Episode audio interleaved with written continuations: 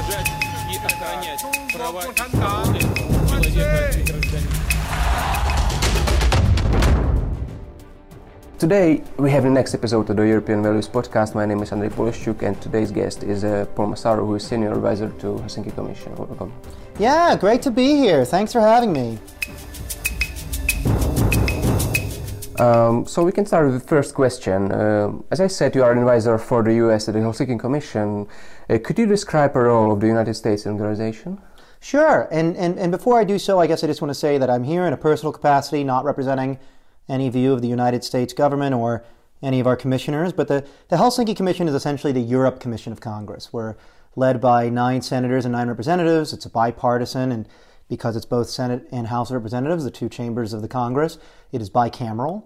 Um, and our job is essentially to monitor compliance with this sort of set of principles uh, in Europe that all, all European, all Northern Hemisphere states have signed on to, uh, that commit them uh, to principles of the rule of law, human rights, uh, and democracy.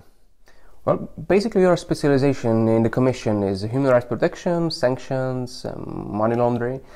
Um, what competencies does uh, the Commission have uh, in the described areas? Yeah, so, I mean, pursuing this mission of, of, of essentially pushing U.S. foreign policy uh, to, to strive to rise to our highest values and also to push our allies to rise to our highest values and, and hold um, and hold our adversaries and, and, and other states to their freely undertaken commitments. Um, you know, we have you know multiple ways of doing this. One is to do podcasts with people like you guys, right? So I mean, it's like we've got a team of experts and we've got uh, our leadership who are members of Congress, and of course, as members of Congress, they can author legislation. And another big thing we do is work on legislative activity. You may have heard of the Magnitsky Act, a very famous sanctions law that came out of the Commission. I worked on the Rodchenkov Anti-Doping Act, which made it, uh, uh, for example, illegal to. It, it essentially redefined it as fraud to engage in doping in international sport. It was, you know, in the aftermath of the Russian doping scandal. Um, we worked on and, and, created the, the Trafficking Victims Protection Act for you know for counter human trafficking. So I mean the, the sort of list goes on. I, have now worked on over 13 pieces of anti-corruption legislation. Um, two have become law. We worked on counter um, Interpol abuse. Uh, bill called the TRAP Act, the Transnational Repression, Accountability, and Prevention Act. But but a lot of the legislation I work on um, revolves around this space, as you say, of sanctions, economic um, warfare, economic interference, um, and anti-corruption under this kind of motto that corruption is a national security threat and corruption is kind of the essence of, of modern tyranny. Yeah, and are there any binding mechanisms in the in the organization? Can you enforce them?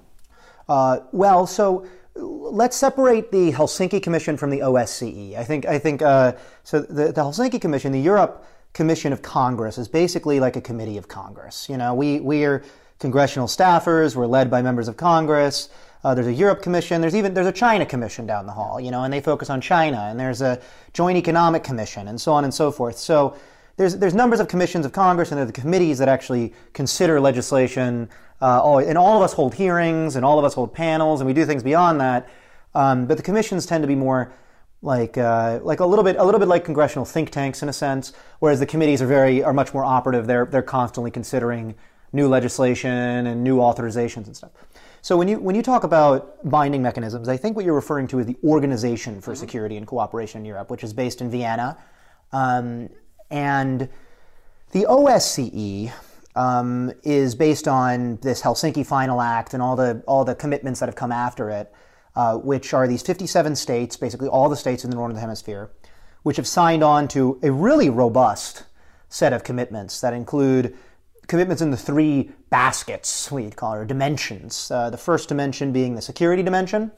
Uh, the second dimension being the economic and environmental dimension. That's kind of my dimension. That's the one, like, if, if you really open up the book and look at my job description, I'm the second dimension advisor. It's always like funny. It's like the, oh, you're from the second dimension, the third dimension, you know? Uh, like, what are we? Like extraterrestrials. Um, but, but this, and then the third dimension, which is the, you know, the human rights, uh, particularly the human rights and humanitarian commitments. So these this is a really serious set of commitments. I mean, I mean, if you really look at the commitments, like wow, like Russia's signed up to all of this. You know, they signed up to like anti-money laundering. They've signed up to uh, all sorts of human rights stuff. They've signed up, of course, to the, the what we call the Decalogue, the, like sort of the 10 um, fundamental commitments in the in the Helsinki Final Act regarding inviolability of borders, including non-aggression, including all this kind of stuff. And they violate all this. So they've violated. We've we've said since 2014 they've they violated all 10 uh, of, Well, of, of this decalogue, even before, even before, and then of course, you know, I mean, right. So with 2008, you know, that you know, and, and 2008 should have, with the invasion of Georgia, should have gotten the attention it deserved. But in any case, they've been flouting these commitments for a very long time. So that's a long roundabout to get back to your question of are there binding mechanisms, and the answer is no, not not really. Um, there there there have historically been cases where you've been able to engage in certain procedures that are non-consensus based. But the but the fall of the organization, the the, the, the really weak point of the organization, much not unlike essentially EU foreign policy decision making, is that it's unanimity. You need to have all 57 states agree to something for it to for it to take action. Um, so you constantly have Russia um, opposing. anything, you know, uh, that that would do anything, that would be anything meaningful. Um, so in, in the in the Yugoslav uh, breakup in the in the Balkan crisis uh, in the 90s, there was a consensus minus one principle established that allowed Yugoslavia to be thrown out of the organization. Um, but I mean, your problem is you couldn't achieve consensus minus one with Russia because at the very least, you know, occupied Belarus, which is no longer act. I mean, we. I, I mean, it's goofy that they even have a seat at the table because at this point they're totally occupied by by Russia, and I mean, but they but they do. Um, so you wouldn't be able to get it just with Belarus, and then you know who knows who else would uh, would take their side. But but I mean, you could you could you could look at that consensus minus one principle and say, okay, well maybe we need to you know do something similar with Russia. There's there are other mechanisms that don't require unanimity, like the Moscow mechanism, which you know is like a human rights evaluation report mechanism. Um, but at the end of the day, truly binding, hurting uh, mechanisms for compliance with these principles. Um, like I, I think, like I think of like the Financial Action Task Force. Okay, this is a this is a uh, uh, the international commitments for finance um, for uh, for essentially anti-money laundering. Okay, this has something called the gray list. And if the if the key countries, sort of the 40 countries that make up the the council, um, decide that you go on the gray list, decide that you're that you're mutual peer. They, they they do mutual peer evaluations where they evaluate one another. And if you go on the gray list, like if you go on the gray list, banks are not going to do business in your country. So it's like a huge, it's a huge penalty. Like like it, it actually hurts. You know, um, there's nothing like this in the OSCE. There's no there's no there's no way to actually make it hurt. Essentially, um, and I mean to be fair, very few organizations have something like that. I mean, there's the That's the basically problem with international uh, that, that is that is the fundamental problem. Is there's there's very few enforcement mechanisms. I I've seen them. I've seen successes in in, in these are these are minor successes because of course. China's never going on the gray list, right? I mean, Russia's never going on the gray list. America's never going on the gray list. The, the countries that go on the gray list are like Mongolia, Malta, whatever. And these are these is this is this is still powerful because it still is useful. Um, but but I mean, let's not kid ourselves. You know, um, you know, any any kind of country with serious clout is not going to go on the gray list, no matter how bad their financial situation gets. Um, and and it, and that's not that's not so different from the OSCE. Uh, but there's other there's other mechanisms like you know like uh, inviting civil society in to to really you know maybe people like you guys to really grill countries, uh, which was what they did at the Human Dimension Implementation meeting for a very long time, which was this meeting that happened every year in Warsaw, uh, where the states would actually get would sit at the same table as civil society, and civil society would really tear into states on failing in human rights. And and this is this is and, and say you you know you signed up to this, why aren't you doing it? And then the, and then the country would have to answer. And in a lot of these countries, you know, a lot of the countries in Eurasia, certainly Russia, but you know, Kazakhstan, Uzbekistan, you know, Belarus, whatever. You know, I mean, if you did if you did the same sort of thing in this country, they put you in jail. They, you know, so so so to have this opportunity was was pretty serious. But this is not happening this year, of course, because Russia blocked it. So now, now, now it's like uh, they're still having some type of meeting because the chairman, chair in office is Poland, and they can kind of just have a meeting like this. Um, so they're having a kind of meeting, but it's not like the official HDIM. So anyway, that's that's a, a long answer to a small question, but I think it's a really important question, um, and I think it gets at the heart of international organizations. Um, well, you mentioned uh, Russia and OSCE. Uh, let's speak about Russia uh, for a brief moment. Um, how is the co- cooperation with Russia in OSCE? Is it any or No. Yeah, I mean, I mean, it's no. I mean, I mean, Russia has, you know, abused and used and, and, and tossed around the OSCE, and and it makes you wonder. I mean, it, it you know, it, the, the Well, U.S. is it any different uh, after eight years after the annexation of Crimea? Was there any cooperation after 2014? Well, there was there was a special monitoring mission, which to monitor implementation of Minsk, which which which itself is, you know, kind of like a, I don't know. I mean, you know, it's. I think reasonable people can disagree on this, but I'll say the notion that Ukrainians could violate a ceasefire on their own territory was always like a weird, you know, notion to me. Like if if if, if Texas were invaded and I were defending Texas, you know, I, There was a uh, different interpretation of the Minsk agreement. what? Uh, there was a different interpretation Yeah. of it, What's uh, of the Minsk agreement. a different interpretation in what way? Uh, on, on how should Ukraine behave and how should these separatists. well, well, well, well, right, and but that was that was what the special monitoring mission was doing was counting ceasefire violations on both sides. Yeah. So I mean, the, the, the sort of the assumption within SMM. I mean, I mean, we, you know, people are always trying to walk the line, but, but the assumption within SMM is that Minsk is legitimate, right? And that, and that Minsk is, that, that Ukraine can violate a ceasefire and, and so on and so forth. Um, but, but, but in any case, um, so the special monitoring mission, Russia allowed that to happen, and that was kind of viewed as a success because it was OSCE doing something and being involved in something, and you had people with OSCE helmets on the ground.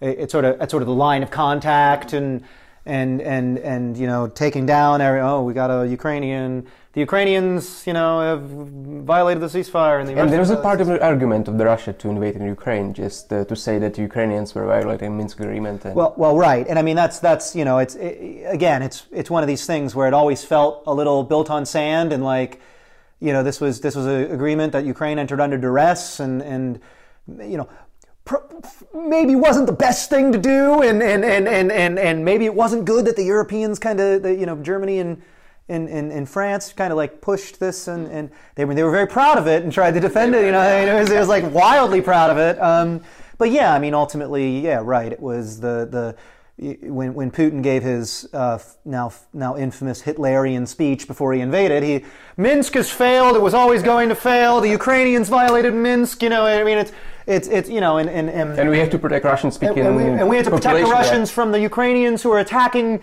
their own sovereign territory. you know, I mean, it was, it was, I mean, it- you know, it, it, it sadly, it sadly gave legitimacy to.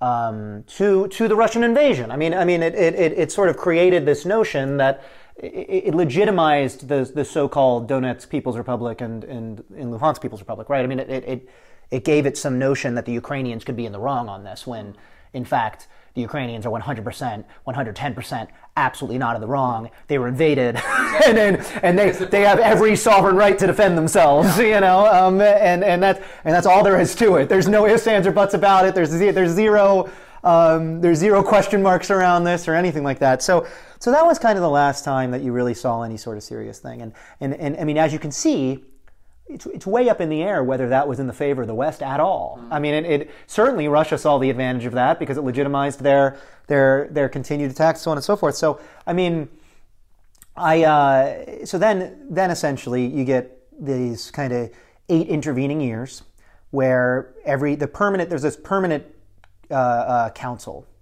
the the PC that meets every week of the 57 ambassadors, and every week uh, the United States would come in and go, Russia, get out of Ukraine. And Russia would go with a totally straight face, we're not in Ukraine. You know, and, then, and, and, and, and, then, and then America would proceed to say, Russia, get out of Georgia. And then Russia would say, we're not in Georgia. And that happened for eight years, okay? Until this until this invasion. Now now Russia has owned up to everything, right? Now now Russia's even owned up to the Sergei Skripal assassination you, you caught with the oh maybe we'll have to send somebody to go uh, Yeah, to kill these guys in Estonia, you know, to go destroy states. It's like like like what the heck? Um, so so now now they just have owned up to everything, and now they they've kind of like thrown the facade off. I mean, we you know it's not like we didn't know. Obviously, we didn't know. That's why we're saying so. But you have to ask yourself were we winning the argument when we come in every day and something totally false is said to our face and nothing happens to them? Hmm. There has to be some kind of penalty. There has to be some kind of consequence for telling these blatant lies, for pushing disinformation. And, and sadly, I fear when that happens and there's no response, you normalize it. You know what I'm saying? Mm-hmm. And what happened is it just they it normalized. It just became kind of like a thing where it became a show. It became well, of course America is going to say this, and of course Russia is going to say this, and who really know who's who's, who's right? And maybe they're both right, and maybe they're both wrong. And well, America's going to be America, and Russia's going to be Russia, and let's just build Nord Stream two. You know, and and and, and, and that's kind of that's kind of And that's the economical project. It's not a. It's, it's an economical economic problem, only a commercial deal. And, and, and, and this is the kind of, you know, this is the kind of thing you enable when you don't actually crack down, when you don't actually eh, punish, when you don't actually create consequences for this sort of behavior. And we never did. We never did at OSCE. We never did outside of OSCE. I mean, even when you look at the sanctions in 2014, they So were, do you see OSCE like obsolete? Does it have any function at so, so OSCE. At least in this area of the bringing the peace to Europe. Yeah. So so OSCE is valuable through the agreements and principles, and and that's that's where it's most valuable. Look, I I, often am, am am stuck between you know the notion of Russia signed up to this whole body of commitments. You know, I, I mean. It's like it's like any international treaty, like like the UN Convention Against Corruption or something like that. Like China signed up to all this stuff, doesn't implement any of it, you know, but but it but it signed up to all this stuff. Now, in one sense, it's good for us to be able to say, "Hey, you signed up to this." Like, like, like. I mean, it's you know, like, like, like. If you don't, if you want to get out of the agreement, get out of the agreement. But you signed up to it, you know, and and it, so long as you signed up to it, we're going to try to hold you to it. Now, if we would do that, okay, then there would be some worth to this stuff. All right, but we but we don't we don't do that. Instead, we say, "Hey, you signed up to this," and they say. Yeah, and we're implementing it. It's like, but you're not implementing it. Here's the evidence you're not implementing it. Well, here's the alternative evidence that we are implementing it, and and, and it's and then and then we're like, oh well, I, I don't know. Our legalistic minds can't interpret this, and we don't know what to do, and oh, it'll just sit on the, some guy at state's desk forever, and oh well, it's too much too much of a risk for this guy to do anything with it. So okay, whatever. You know, it's just for the sake of diplomatic relations. We'll you know, and and, and I mean that's what And that's exactly exactly the problem of the United Nations. uh, yes, but but but but see, I guess what I'm trying to tell you is there's a value in this stuff if we would put force behind it, and we have a choice to. And and people are like, okay, well, w- you know, in OSC, what are the binding mechanisms within OSC? Forget that. OSC principles are very nice. Where are the binding mechanisms within our own national states? We have sanctions, we have military, we have uh, you know all sorts. We have tourist bans, like was just like like we should say, okay, you violated all of these OSC commitments. You know, it doesn't need to be an OSC punishment. You violated all these OSCE commitments. We're going to sanction the heck out of you. You know, we're creating we're creating consequences because you said you were going to do this and you didn't, and you, and we know you didn't. So now there's going to be consequences. But we've never created consequences, mm-hmm. Mm-hmm. and that's and the only reason. And, then, and now we have created some consequences, not nearly enough, that we have because God bless the Ukrainians, they defended themselves and they, they basically, they're over there defending themselves, fighting off Russians, while at the same time Zelensky's going to parliaments and screaming like, guys, come on, like, like do something, you know, and, and, and so we finally had to do something, you know, and we, and we did. So, but, but all of this could have been, I mean, we let international law and international commitments rot. And that was on us. I mean, international commitments, international law are only as powerful as our willingness to enforce them. Yeah. Um, so mm, you was briefly speaking about the sanctions, and the sanctions is one instrument of the international law how to punish the breaching of it. And Western countries uh, impose some sanctions on the Russia. Um, are they enough? Do we see an effect of it? Uh, no, they're, they're not enough. Um, So what more can we do, like like Western Yeah. countries? so they, they, they started off they started off pretty good, you know. Um, They, you know, the first few weeks were really great, but then they kind of tapered out. So there's there's a few things we need to do. First, we need to, you know, really, really work hard to confiscate the assets. We, we've often see sanctions freezing assets, which is easier. Um, we have very strong property rights in the West, which is excellent. You know, you never want to violate that. Property rights are, in one sense, like one of the very basis of, of, of the rule of law. You know, but there are ways to confiscate assets, and we have to recognize that like now is the time to do that kind of stuff. If we need new, new authorities, we build new authorities. But whatever it takes, you know, there's 600 billion in frozen reserves, Russian reserves, 300 in the ECB and 300 in the Fed, New York City and Frankfurt. Just take it. You know, just take it in 600 billion, we fund the Ukrainian war effort. We, we, we give it to Ukraine for reconstruction. Zelensky at Crimea platform said about he, he estimates about 118 billion to rebuild Ukraine right now. Hmm. You know, I mean, come on. Well, you know, it's, it's all there. Plenty left, like 400 billion left. Yeah, 400 billion left. You know, I mean, 400 billion left to, to I mean, listen, we've spent so far like 50 billion in the USA, you know, and now we're asking for an additional 12 billion this, this September. So, I mean, like, I mean, the scale, and this, then this is just the reserves. Then if you add oligarch money, I mean, we know that Abramovich has like, you know, uh, Abramovich and some other oligarchs have like seven billion in the Caymans and seven billion in Jersey, and we, and, and that's like that's like that's like bottom of the barrel. We just know, like, I mean, and, and I mean that's that's like like come on, you know, like we just need to get really. And how about the Putin's money? How about the Putin's money? Yeah, yeah, yeah. Well, Putin holds a lot of his money through the oligarchs too. So some of this, like when we talk about like Abramovich's money, it's like is it Abramovich's money? Exactly. You know, like, and that's always the that's that's fundamentally the one of the problems we face is we we shouldn't be you know giving just like blindly giving these oligarchs in in the in Putin's state you know private property rights. Like what what the heck? They don't get they don't get freebie due process. They're part of the state you know? And in a lot of these cases we, we should be able to just seize this stuff you know? And and not just seize but forfeit it. That's that's critical. People talk a lot about seizing. Seizing means you take it and it's impounded. Like some of these yachts you know we haven't taken them. We, they don't belong to this. So we're paying maintenance costs on them and stuff. We need to confiscate them, you know, be able to auction them, get rid of them, or even scuttle them. Just, you know, like get them gone. But we can't do that until we own them, you know, which you need to go through this, this process. So, um, so that's, that's one big thing.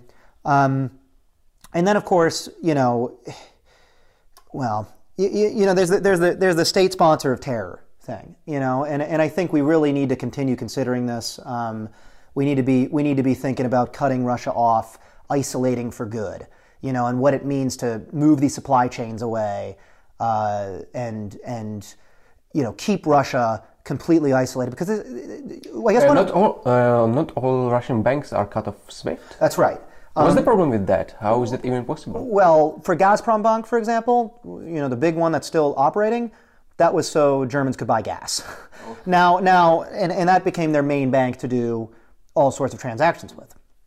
Now, you know, there's there's a big question, like for me now that Putin has cut off gas entirely. Like, okay, can we can we sanction Gazprom Bank? Like, like I mean, is it is it are we are we done now? Like, like I mean, can we can we can we just say like we're done? You know, can we do it? Um, so let's get that going. I mean, and let's and if and if we can't, if the if the administration is hesitant to designate Russia a state sponsor of terror now, um, you know, like let's start to open the way for these things in the future. Like let's let's decide what's the path to doing that. Mm. Because, you know, I guess one of my fears is, you know, we'll we'll, we'll enter this kind of um, rapprochement with Russia, and we just cannot do this again. like like like we we we did it like how, in 2008 and how many times you know it's just like it's just like like ukraine is winning this war and when ukraine wins it and Russia leaves, it's totally eh, chased out of Ukraine's territory, we need to maintain sanctions. We need to continue to sanction. We need to totally isolate Russia for the foreseeable future until Russia really embraces demilitarization, denuclearization, decolonization. It's an internal empire, of mm. course, and then some kind of deputinization or defascization or denazi, like actual denazification or whatever you want to call it. You know, some some level of of, of you know, reduction in Russian fascism. Um, but all of this is going to be necessary to integrate Russia back in the international community. And I mean, you know, isolation is just going to have to be the the the the solution to that. You know, and we've done this to a number of other states, and people say, "Well, it didn't change them," but it's like, well, the goal might not be changing them. You know, the goal the goal might just be ensuring they can't hurt anybody else, which is which is which is which is every single time we've integrated Russia back, we can you know, welcome back into the fold, Russia. Boom, invasion. Boom, invasion. you know, I Like, mean, th- it's- there was no no lesson for Russia. yeah, that's right. Not. And this has to be, we have to learn, we have to learn the lesson this time. You know, I mean, February 24th is clarifying for me. It was, it was the break. It was the end of the post-Cold War. You know, the, the notion, and I mean, I, I think this also gets back to your, your comments on, on international organizations. I mean, the, the notion of the post-Cold War was, we're just going to integrate everything. Everything's going to be hunky-dory. And because democracy is so powerful and just happens automatically and is so great, Yeah. then everybody's just going to become a democratic. And Yeah, we were be- trying to play win-win.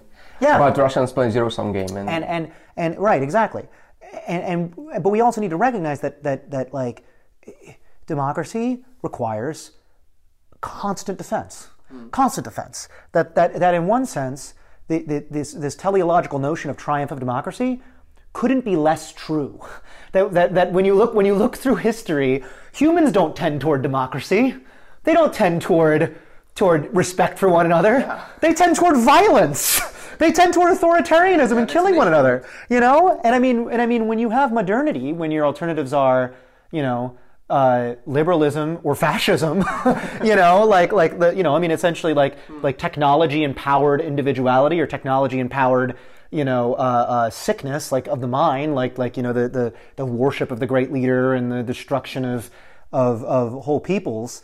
You know, I mean, the, the the answer couldn't be more obvious. I mean, the stakes are enormous, so we have to really recognize um, that that that we're in a new paradigm now that the last 30 years are gone and it's going to it's going to require us to really put our money where our mouth is. It's going to require us to do some uncomfortable things, and, it, and I think the hardest thing is it's going to require us to make some sacrifices, hmm. and that's something a lot of us are not used to, especially in the West. In the West, it's been the vacation from history. We've got to sit around and enjoy everything. You can play first world problems and everything like that. You know. yeah, we fought all our wars. And Yeah, it's all over. Yeah. It's all over. We're, we're, you know, we're set, you know, but it's not. The thing is, is it never ends. You know, you have to fight for it every day. Yeah, and exactly. And there was a Cold War, and Russia was never punished. Like Yep, that's right. they, they lost it, and they were not punished. Well, and, and, and, and one of the ways that one of the ways I tend to view this, and just the last kind of you know maybe hundred years is you know World War One saw the fall of a lot of European empires, and then fascism gave Germany and, and, and, and the USSR, which was you know red fascist essentially, um, you know another another shot at building empires, um, another a, sh- a way of resurrecting their empires which had fallen. You know, unlike the at the time the British and French empires, which were bigger than ever but very fragile. You know, um, and and the, and remember, I mean, we we stopped German fascism.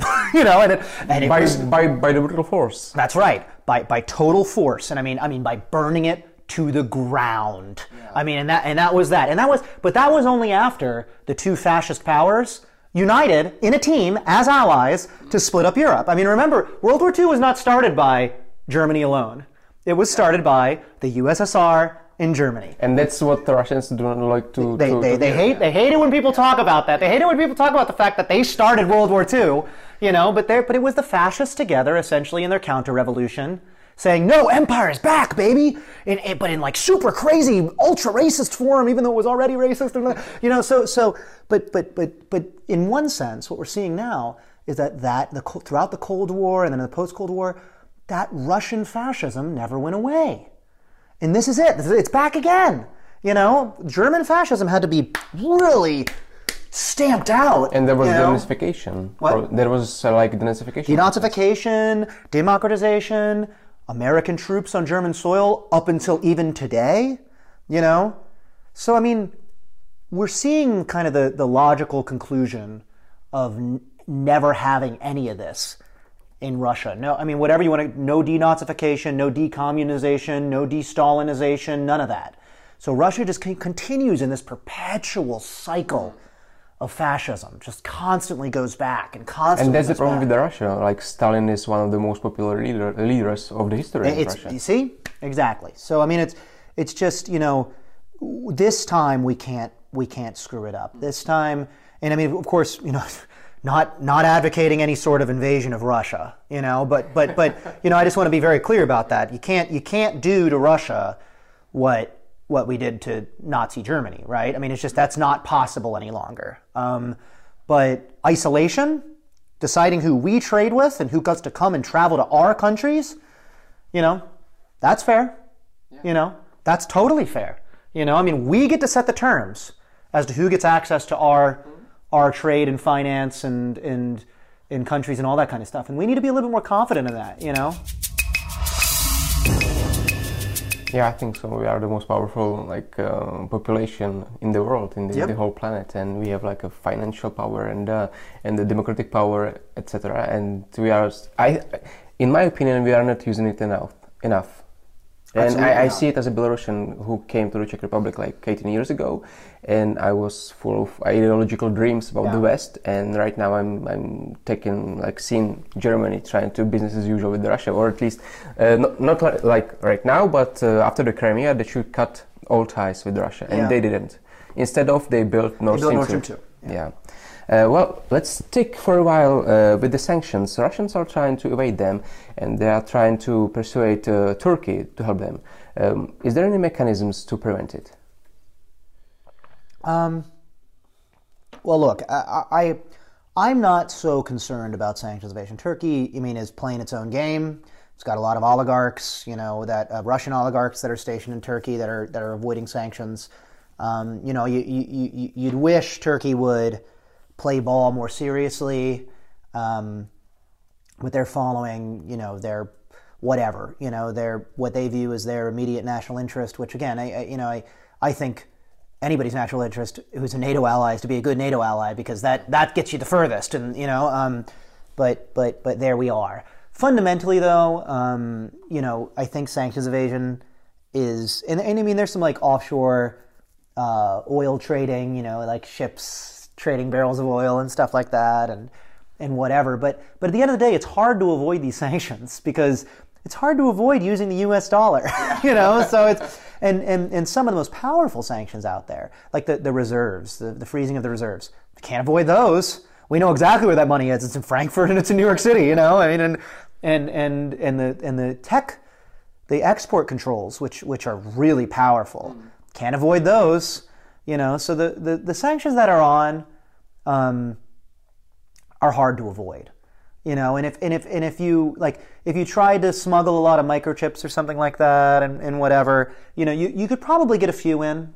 And, and there's just like, you know, there's just not to some extent there's just nothing you can do about some level of criminality. I mean, the, the planet's a big place. There's a lot of And that's why Russians are stealing washing machines from the Ukraine. well, right. Yeah, that's what that's that was the joke. Yeah, you know, it's like, is it, you know, it's they're, need they need him for their war machine. You know, um, so it's but it's but it's but it's um, you know, at, at the end of the day, anything in bulk is something we're going to notice, and even China understands that it needs the dollar.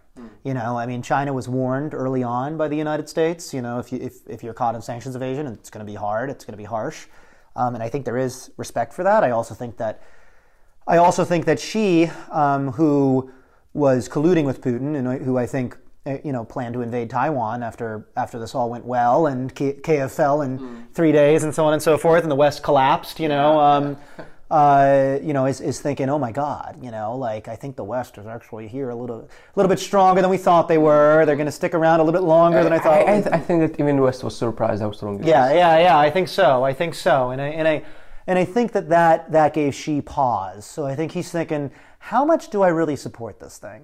You know, we, we don't want to back. You know, it's like so long as they're causing problems for the Americans, that's fine. But are we are we really going to dump a lot of our you know capital, political capital, into supporting and propping up Russia right now?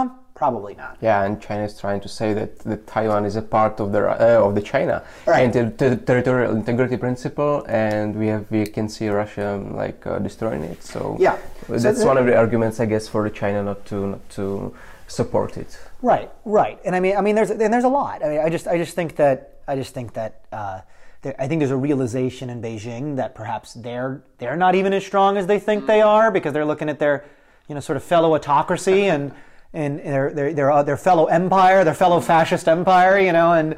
And, and, and they're like, oh my God, the, the, the military was so weak and corrupt, and the state looks weak. uh, You know, it's like, is the is the People's Liberation Army corrupt? Is it weak? You know, hasn't fought since the '70s. Is it really going to be able to invade Taiwan? You know, it's like so. I, I mean, it's just it's hard for me to worry too much about sanctions. I worry more, like we talked about earlier, that not enough sanctions have been implemented. Like a lot of the oligarchs that should be sanctioned, not sanctioned.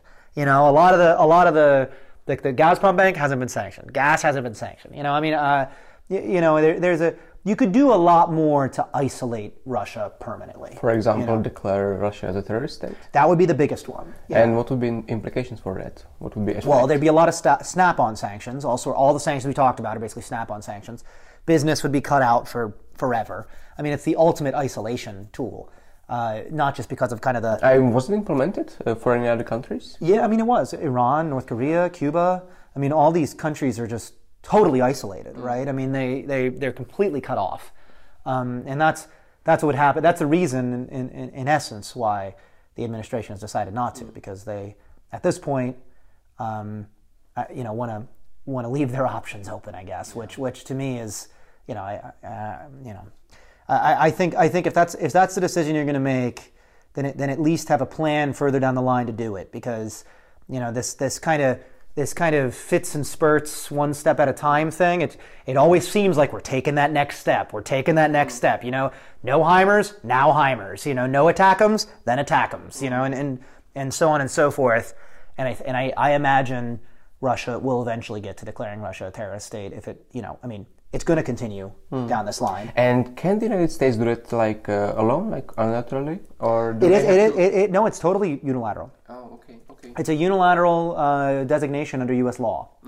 So you know. But they had, there had to be some cooperation with the European allies, I guess. Well, no. There. I mean, technically, there doesn't have to be any.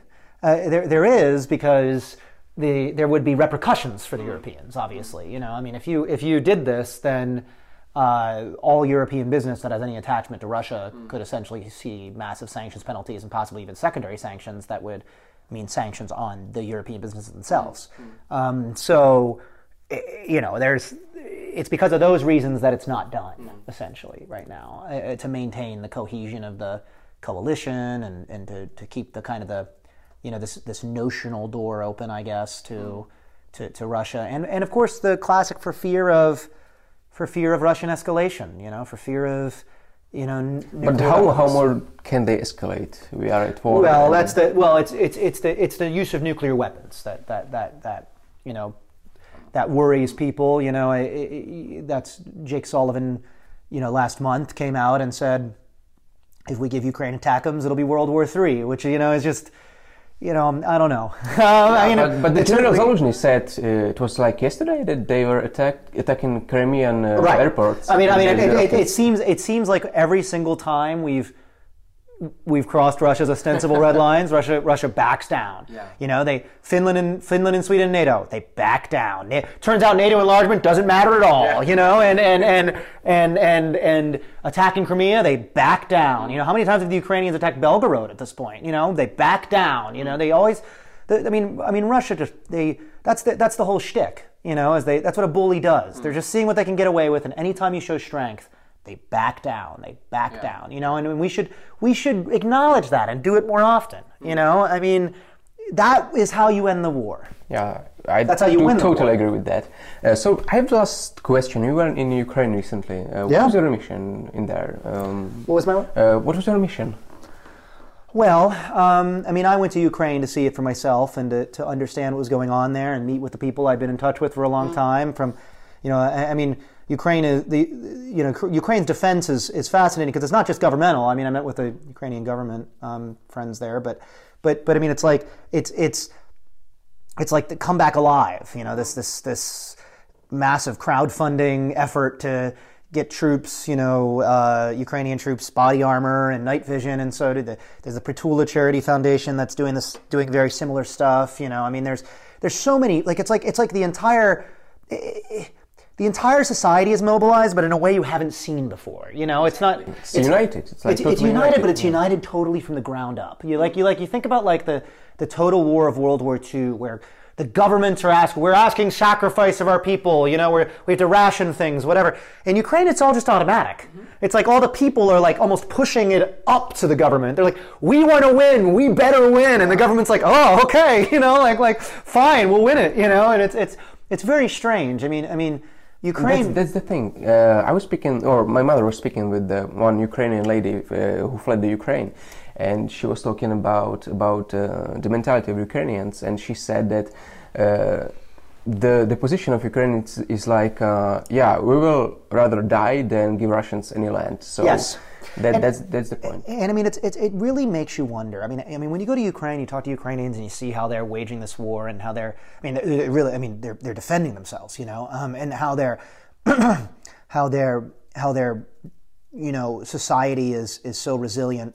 You you know, um, you you kind of think like, wow. It, did we miss something about democracy over in the West? Like, you, you think, like, is this real democracy? I mean, it's like you, everyone is so engaged in some organization or another. Everyone is, is, is, is, you know, money out of their wallet. Everyone is just looking for ways to be personally useful. And I, I don't know. I, I, I fear a lot of the time in the West, we sit on our butts and we are kind of like wait, and we wait for somebody to tell us what to do, and and and you know, okay, how do I, you know, like, how do I fit into whatever part? I mean, the Ukrainians don't do that. They just get out and they fit in. You know, it's it's it's it's it's it's it's it's a, it's a democratic lifestyle in a way that I I fear, you know, so much of democratic living is lost. I mean, it's like we have elections in the West, and the elections are free and fair. Um, but so much of life isn't democratic. So much of life is spent in massive corporate hierarchies with bosses giving instructions and living in fear of being fired and living in fear of, of, of, the, of the boss doing something to you or the chief, you know, I mean, and, and how are you going to make your paycheck and whatever. And you, and, and you just don't feel that way in mm. Ukraine. In Ukraine, it feels like people actually are, are independent and they they follow their their hearts and their passions and their passion for almost exclusively is Ukraine, which is also kind of a kind of just a, a, a beautiful thing, you know. So it's it's I don't know. It's just you. you in, in, in every single one of them will lay down their lives to protect their country, and, and they'll never stop fighting. And that, that's kind of an interesting point because uh, Putin, in my well, basically in my opinion, he was trying to play a card with the Russian-speaking population in Ukraine, but he like soon he find, found out that even Russian-speaking Ukrainians are pro-Ukrainian. Totally, Yeah. totally. And I mean, he's he's he's. I mean, Putin has inadvertently solidified Ukrainian identity. I mean, one one way to view this is is, is Ukraine's war, like real war of independence. Like like Ukraine will come out of this as, you know, completely a country, a, a, a nation, united, um, and it, it's just crazy to the extent to which Putin has utterly failed in every single goal he set out for himself. In fact, he's achieved the opposite in every single one. Ukraine will be stronger than ever. Uh, NATO will be stronger than ever. The West will be stronger than ever. America, America's reputation is restored. America is now solidly back in Europe. I mean, it's it's it's it's, it's very it's very strange. Or Um, maybe Putin is an agent of the West. yeah, right, right. Yeah, maybe, maybe that's the new that's the new piece. Maybe we installed Putin. You know, um, um, yeah, that's the that's the that's the big one. Yeah, no, it's it's it's it's quite a time. You know, um, I mean, it's it's just it's just a shame that the the price is so high.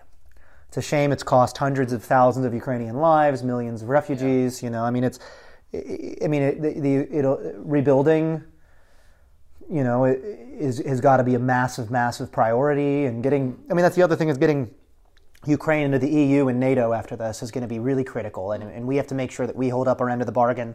Ukraine has shown itself absolutely to be part of our community, and to be the very best of us. Yeah. You know, um, so I, I don't know. I mean, I, you know, I, I will not rest until, you know, we have the, the, the war is won and Ukraine is in the EU and NATO. That, that to me is really critical. Okay, so I would like to thank you for your time and for your answers. It was very interesting, and um, thank you so much. No, my pleasure. Thank you for having me. Nice to nice to do it right here on location in Prague too. So. Thank you.